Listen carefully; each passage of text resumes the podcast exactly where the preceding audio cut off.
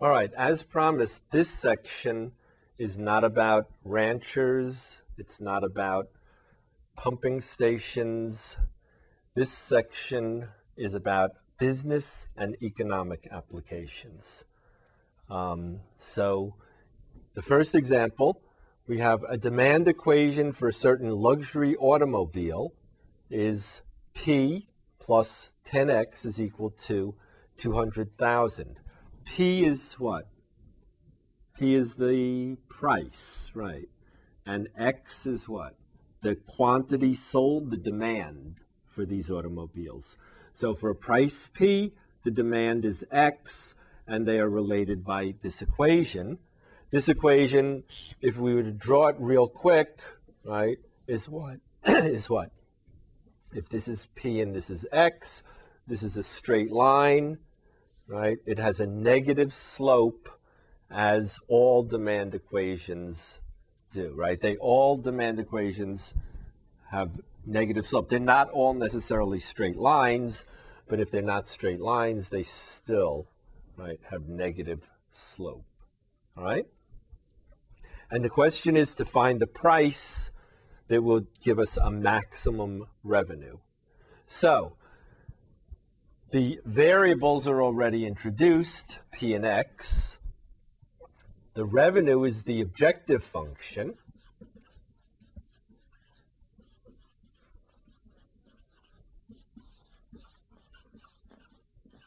Okay, and do you remember what how to get the revenue? The revenue is what? It's x times p. The quantity times the price. If you sell 50 automobiles for $70,000, right, then the revenue is 50 times 70,000. All right? So in this case, again, we have two variables. So what we want to do is find a relationship between x and p that will allow us to substitute for one of the variables, reducing the revenue function to a single variable. All right? The relationship, of course, is going to be the demand. Right? By the way, right, because this is a realistic demand equation, right, we don't talk about prices below zero and we don't talk about quantities less than zero. So the quantity will be what? Greater than or equal to zero. The price will also be greater than or equal to zero, right? To keep the quantity, um, to find the largest quantity, right? We have to go for what? The lowest price, which is zero, which will give us the largest value of x will be what? 20,000. And the largest price, right, will correspond to what? The smallest quantity, which is zero.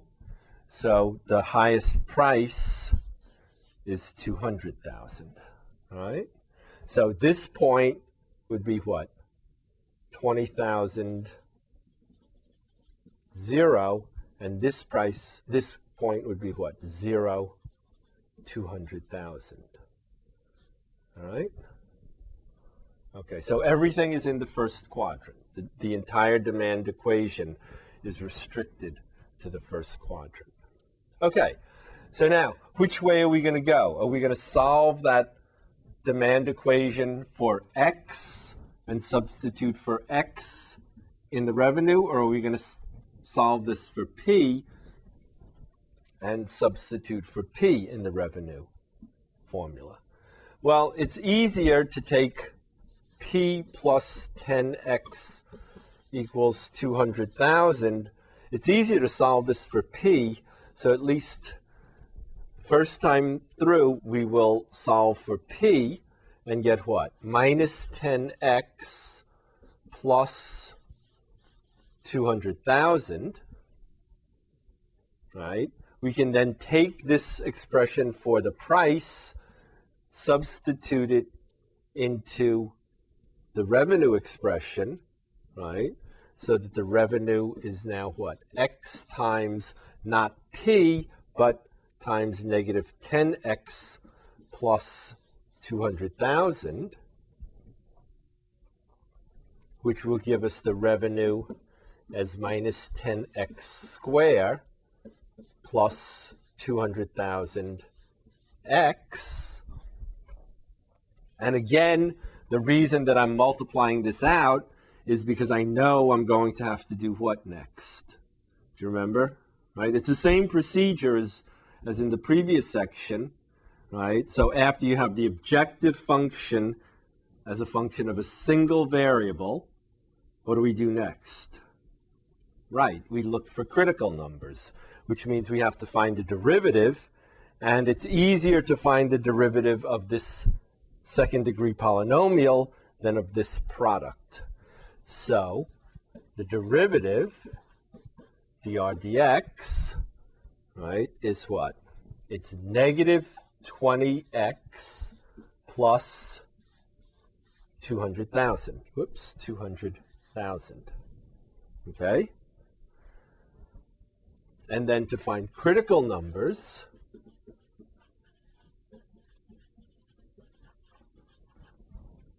right, we need what? The derivative. I'll write it with the prime notation this time. The derivative is equal to zero or the derivative does not exist. Right? And again, we have a polynomial. So in this case, the derivative always exists. So we have none of these critical numbers. All right, the derivative equals zero becomes negative 20x plus 200,000 equals zero, or negative 20x equals negative 200,000, or x equals what?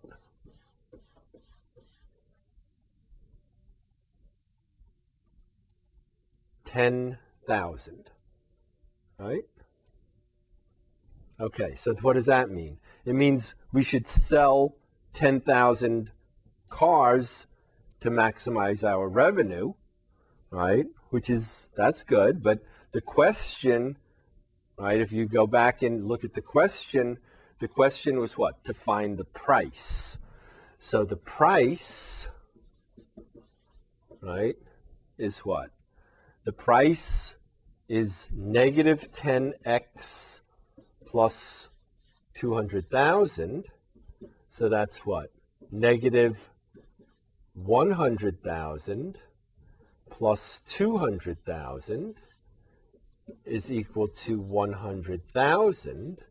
Okay, and now, is this really a minimum? Well, it's easy enough to determine whether this is a minimum by just saying what? Do you remember? We did it last section, right? In this case, it's very easy to say the second derivative is what? Negative 20, right? And negative 20 is what? Is less than zero, which means what? Which means our only critical point is a relative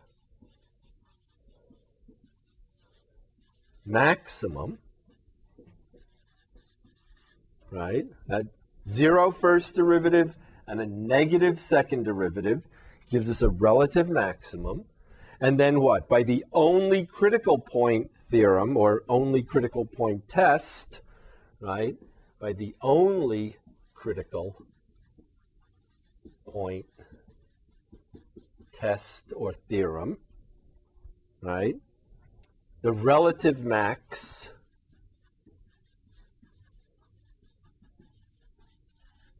gets promoted to what? Becomes the, and I'll write in parentheses, the absolute, ab, absolute maximum absolute, right? So it's the maximum, or some people refer to it as the absolute maximum, right? So the price is what? The price is $100,000. We will sell 10,000 cars, and our revenue will be what? 10,000 cars times $100,000 is, we have four zeros and five zeros, so we'll have nine zeros, which is $1 billion. Okay? Now that should be interesting to you. A billion dollars is a lot of money. Okay, so our maximum revenue is a billion dollars, charge $100,000 per car. By the demand equation, we should sell 10,000 automobiles, and we cannot get more revenue than that. Okay, realize though that way back here, right, when we said the revenue was x times p, right, two variables, and what? We wanted to find a constraint which we could solve for one variable to substitute creating what? An objective function of a single variable. Yes? And we chose what? We chose to solve the constraint, which was the demand equation for P. Right? We could have solved the demand equation for X. Right? Then we would have had what? X equals what? Negative one tenth P plus what? 20,000. Okay. And then we could have substituted for X into our revenue equation and had what? The revenue as a function of P instead of as a function of X. And we could have gone through the problem in really a very similar manner, find the critical number, et cetera, et cetera, but with the revenue as a function of P rather than the revenue is a function of X. Okay. The reason I chose to solve for P was because we didn't have the fractions to deal with. Okay, but really we could have done it either way. All right, maybe as an exercise you should try to do do it the other way, right? Solving for X, creating a revenue function in terms of P, and then solving the problem, you should come up with exactly the same answer, right? The price should be $100,000. The quantity, the demand should be 10,000 units, and the revenue, the maximum revenue, should still be a billion dollars. All right, so try that.